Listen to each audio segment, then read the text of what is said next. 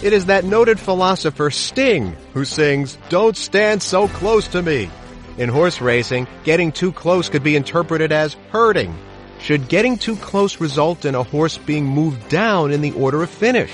Plus, are racetracks already hopelessly behind in the race to join up with perhaps soon to be legal sports books? We'll have all that and more on this edition of In the Gate. They're in the gate. They're in the gate. In the gate. They're in the gate. It's a hit by big finish.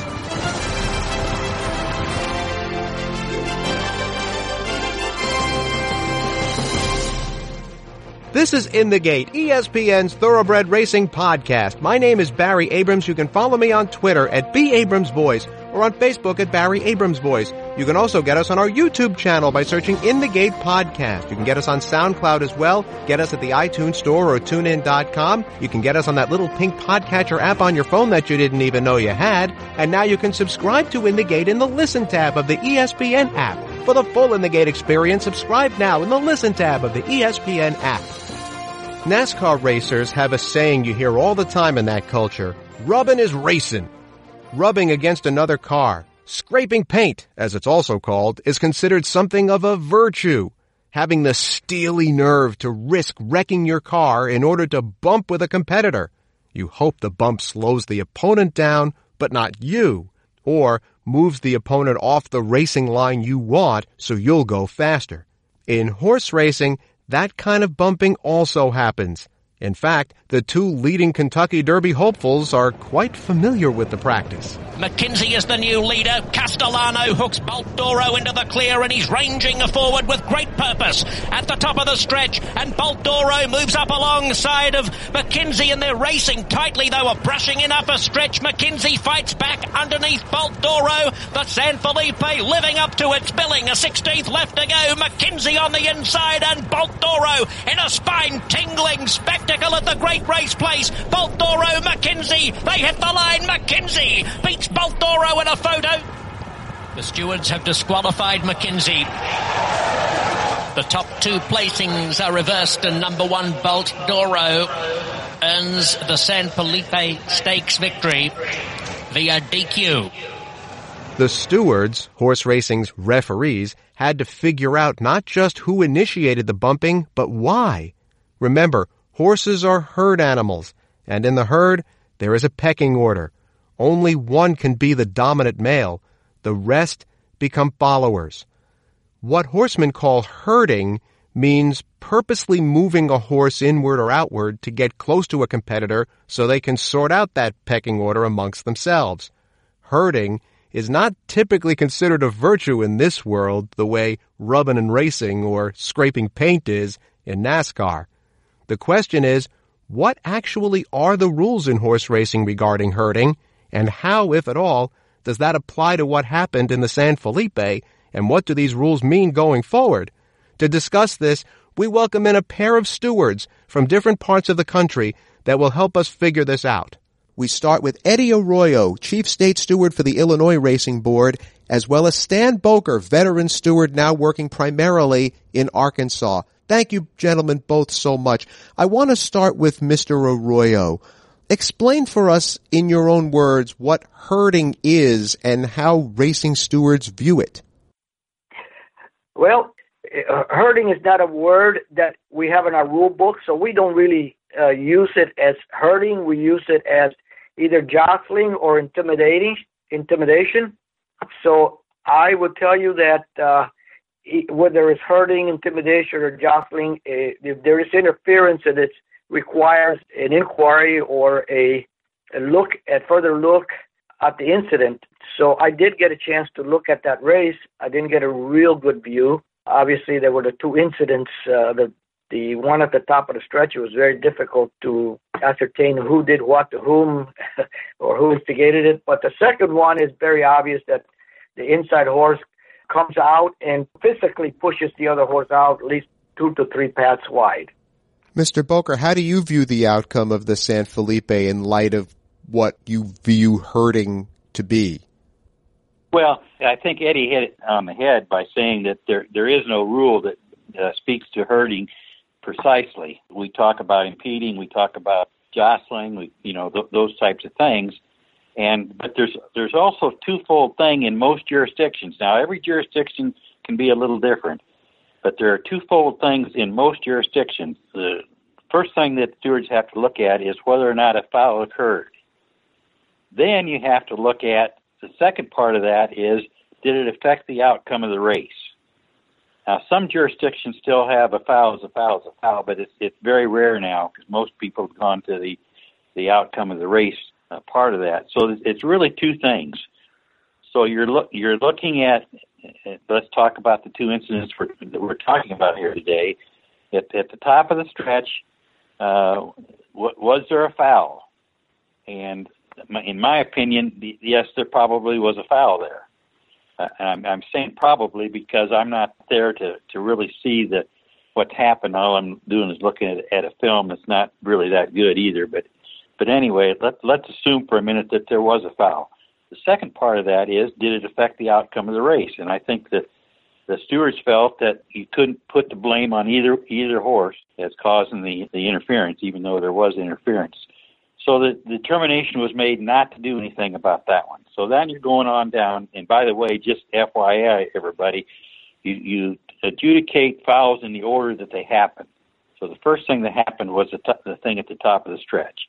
The second thing that happened was that I think it was around the 16th hole or right right around that where the horse that Mike Smith was on came out and bumped the other horse as, as Eddie said he bumped him out a couple of paths and that that was the reason that they felt those, those horses were head and head. That that gave that horse that won an, an advantage, and they reversed the, the order finish. So, so that's why it happened. And the other thing that you you have to understand is that people that have a vested interest in the race, and that could be horse players, it can be owners, it can be trainers, it can be jockeys that have vested interest in the race. They only look at things one way, whereas the stewards are are very much independent and and they're they're looking at, at the entire incident that happens.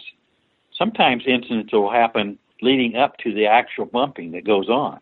You know, it, you can see it materializing ahead of time, so you have to go back and and look at more of the race than just that incident itself. You have to look and see how how it evolved, how it happened. I'm not one to second guess other stewards because I'm not there. But the the, the stewards that were there, I know were unanimous in their uh, decision to disqualify the horse.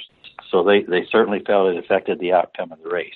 And to be fair, we're not here to second guess them either. We're here just to kind of get a larger discussion on the topic out into the open. Mm-hmm. And it's interesting, Mr. Bowker, you talked about a couple of factors that go into that determination. I'm going to throw one more at both of you because this is the second time in the short career of McKinzie that we've seen him get into it with competitors in a race. And there goes McKinzie. McKinzie now given his cue, but instilled regard is right up to the task on his outside. And a big move from the back of the pack for instilled regard. He swept on up to Poconos in front. McKinzie has to step on the gas to keep going with him. Instilled regard, McKinzie. Now these two step into it with Solomini. Still a major player on the outside. Three of them coming down the lane. McKinzie. McKenzie just the leader. Instilled regard between runners. Solomini there on the outside. A three-way driving finish in the futurity. McKinzie, Solomini, instilled regard, Solomini. Solomini wins the Los Alamitos cash call futurity. McKinzie and Still Regard battling second and third, a long way to the others. Ladies and gentlemen, your attention please. There has been a disqualification the stewards have ruled that number three, Solomini, has been disqualified from first and placed third for causing interference to number one instilled regard in the stretch.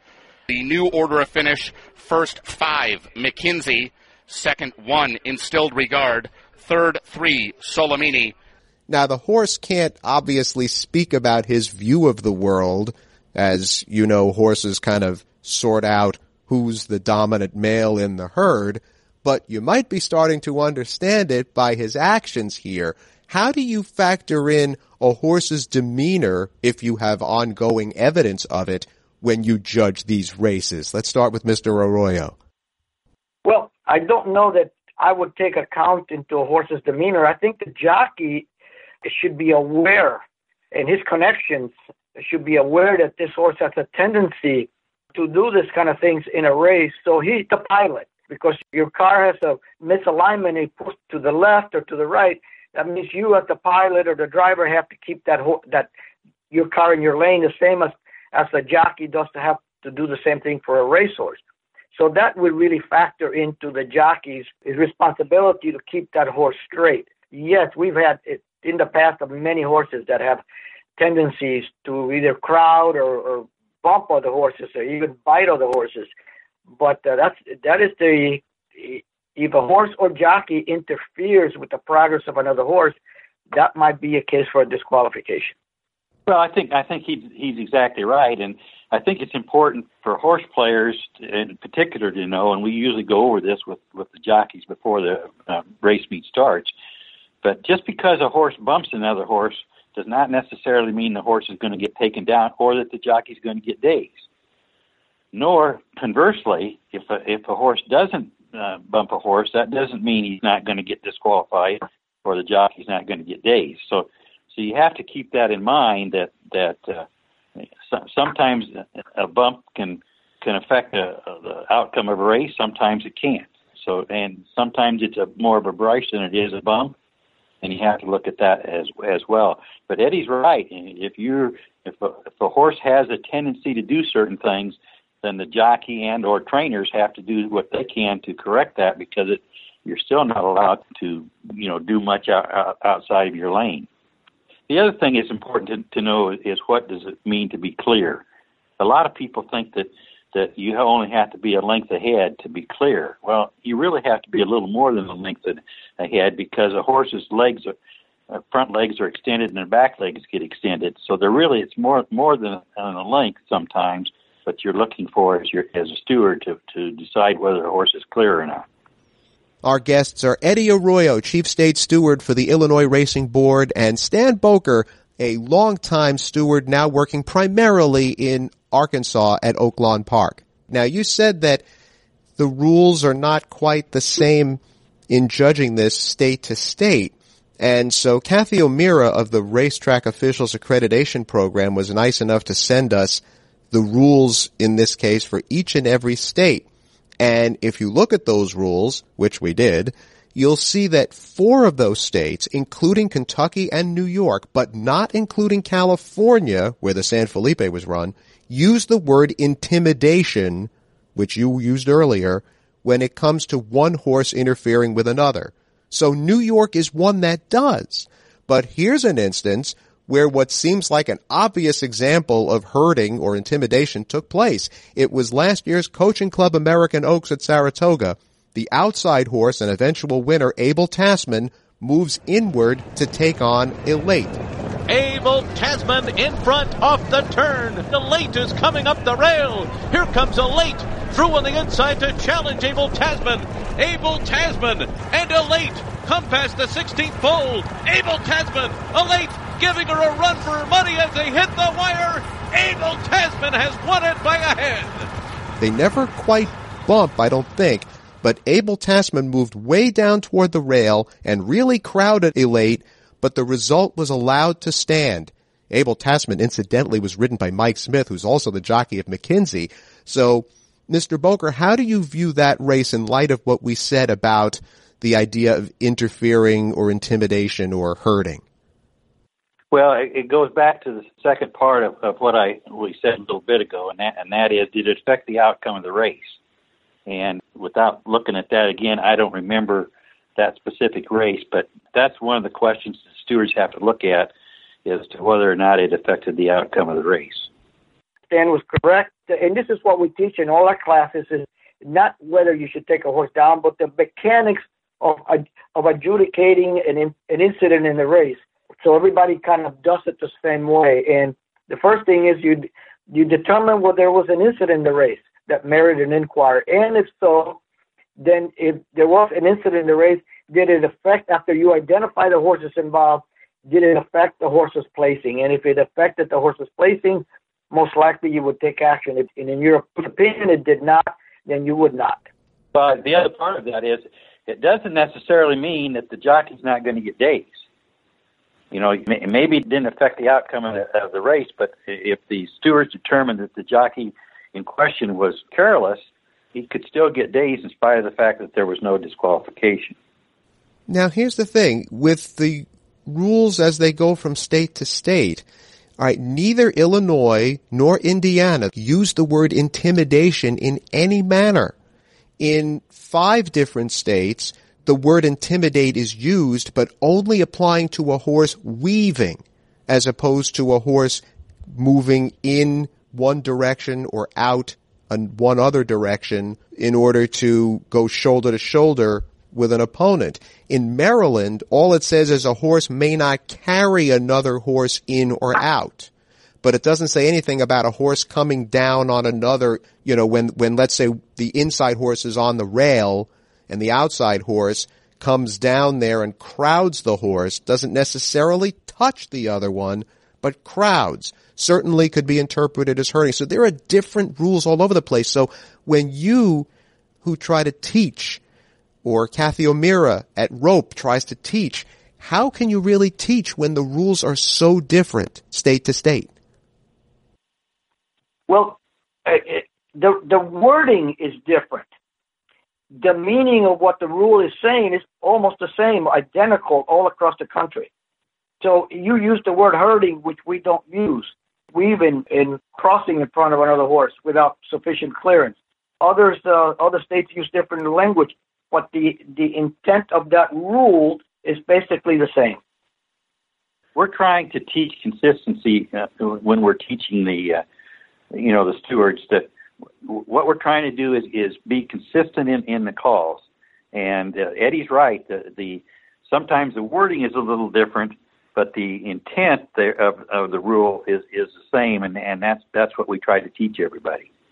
Well, I don't know whether we've cleared this up for horse players and viewers, but we've certainly tried. so, Eddie Arroyo of Illinois, Stan Bowker of Arkansas, thank you both so much for helping us shed light on this topic. Thank you. All right. Thank you. Thank you very much.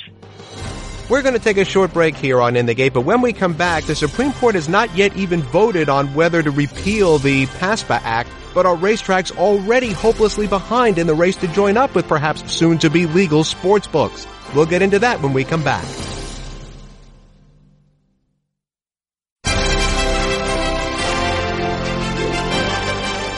Welcome back to the In the Gate podcast. In 2014, there were almost a thousand casinos in operation in the United States. More than half of those, over 500, were not Native American tribal casinos. They were commercial ones. That's according to the American Gaming Association. Of those 500, you know how many exist at racetracks? Somewhere around 40. That means the other 460 or so non-Native American casinos are not aligned with tracks. And so that percentage of casino money that could be going into purses but isn't, well, that's a lot of money. Now sometime later this spring or early summer, the Supreme Court of the United States is likely to issue a ruling on the legality of sports betting. It seems as though at least a partial repeal of the ban on sports betting is imminent. Right now it's only allowed in a very few places, Las Vegas being the most notable. Well, you would think that racetracks would be salivating to try to get involved and get a piece of the action. So, how many racetracks are set up to capitalize on this potentially seismic change to the gaming landscape? One. Monmouth Park in New Jersey. Monmouth already has a sports bar built by British bookmaker William Hill. Their hope is that the bar will eventually become a sports book if the Supreme Court rules in New Jersey's favor. What does legalized sports betting and the slow moving of racetracks to adjust mean for the future of racing? For that, let's bring in the CEO of William Hill's U.S. operations, Joe Asher, who joins us here on In the Gate. With William Hill, you had opened three sports books in Nevada, where they're legal, six years ago. What made you want to join up with Monmouth Park now?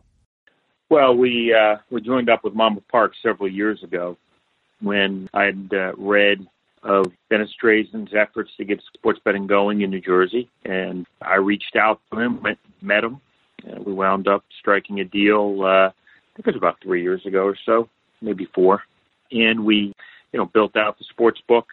We were the sponsor of the Haskell for a uh, period of time, which uh, was fortuitous because American Pharoah's first start after winning the Triple Crown was in the William Hill Haskell, and there's a great oversized photo of that on the wall in our office. and you know, look, we, we I've certainly always believed that uh, sports betting at Monmouth Park was inevitable, and never really had a prediction on how long that was going to take, but you know, wanted to make sure that when it did happen, that William Hill was there, and you know, it's been a uh, terrific partnership with Dennis. There is no person probably more responsible for the sports betting efforts in New Jersey, really, than Dennis. I mean, it would be you know Dennis, Senator Lesniak, and Governor Christie, who got the ball to where it is. It used to be that casino operators found it valuable to join up with a racetrack because the track had been legally designated a place to conduct gambling and it made for an easier entree for the casino. Now, if sports betting is legalized, how likely is it that betting shops would be able to set up anywhere on any street corner like in the UK or would individual states set specific places where it would be allowed like at racetracks, do you think?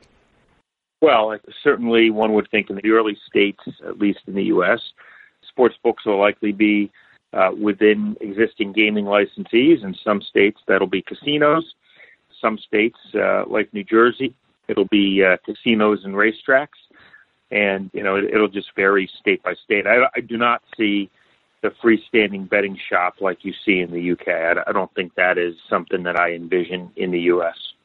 You mentioned in a recent presentation on this subject that it would be important to be involved in the legislative process of who and how such licenses would be awarded. In your experience, how many tracks are currently involved in this process, like Monmouth Park? Uh, honestly, I don't know. Have no basis or no way to know that, but I do know that you know when I was testifying in Albany uh, a few weeks ago, Chris Kay, who's the head of NYRA, was also on the agenda. So, you know, there's one, but you know, beyond that, I couldn't give you a list. We're chatting here on In the Gate with Joe Asher, CEO of the U.S. operations for British bookmaker William Hill. Now, as you know, the racing world has a culture, a vernacular, all its own, separate from stick and ball sports, which are much more commonly known by the average sports fan. So what do you with William Hill try to encourage the average sports gambler, whatever that even means, to migrate over to horse racing?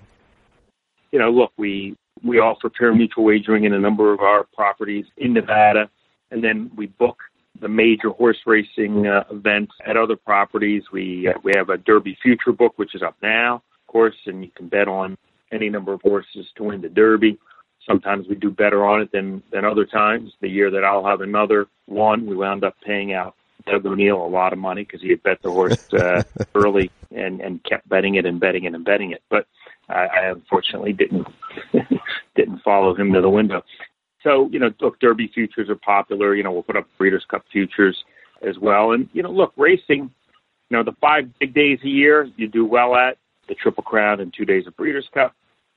You know, the other 360 are a challenge, perhaps outside the marquee meets of uh, you know of Del Mar and Saratoga.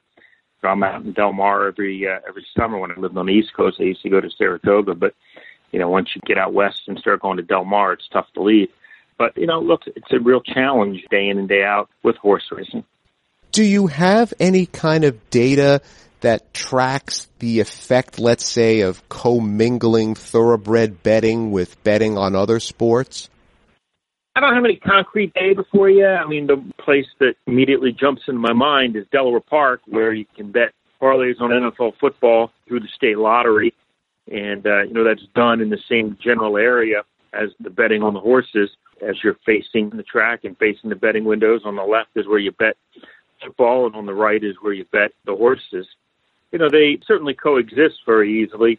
Hard to give you numbers for the crossover or, you know, whether people, you know, bet horses because, you know, sports are made available. Clearly, you know, they'll bet, as I say, the horse futures and, and the other types of bets that can be offered. And on the major events is, is when you certainly see the most crossover. I mean, the bottom line is here, you know, for the most part, horse racing is the only form of legal sports betting in the United States. as of this moment. If and when sports betting becomes legally allowed, is it a good or bad thing for horse racing? Well, I certainly don't see how it's a bad thing. I mean, you know, sports betting is going on all over the country today, except outside Nevada, it's largely illegal, unregulated, untaxed, with no benefit other than the uh, you know the criminals who operate it. So it, I don't see how anybody could suggest it's bad. On the is it good category, I think it certainly to the extent that racetracks uh, get a license to offer sports betting, like one would expect Monmouth Park to do, then of course it's a very good thing. But it's going to be up to individual states to decide who's going to get the licenses, and that will determine you know, how much of a positive it can be for the racing industry. Well, we're glad to get a little bit of perspective in this calm before what is probably going to be a tumultuous storm this summer when that ruling comes down. Joe Asher of William Hill, thank you so much for a few minutes, and I look forward to hearing a lot more about this topic in the next few months. Nice being with you. Our thanks to Joe Asher, to Eddie Arroyo, and to Stan Bowker. One of the reasons horse racing has not been as successful as many in the sport would like it to be is that so few racing people understand the sporting landscape they cannot see the forest for the trees. How else can you explain the Breeders' Cup considering moving the classic and juvenile races? They would have happened sometime in early to mid-December while the others would keep their early November spaces. It's hard enough to garner any attention in the fall against a full schedule of college football games, but then to disembody the main event of your show is firing your best shot with wayward aim. I could see moving all of Breeders' Cup weekend back to December when college football's regular season is done, but until these racing people extract their heads from their backsides, it won't matter because the battle will never be won. You can get us on our YouTube channel by searching In the Gate Podcast. You can get us on SoundCloud as well. Get us at the iTunes Store or TuneIn.com. You can get us on that little pink podcatcher app on your phone that you may not even know you had. And now you can subscribe to In the Gate in the Listen tab of the ESPN app. For the full In the Gate experience, subscribe now in the Listen tab of the ESPN app. And you can follow me on Twitter at B. Abrams Voice or on Facebook at Barry Abrams Voice. That's In the Gate for this week. I'm Barry Abrams. We'll see you next time.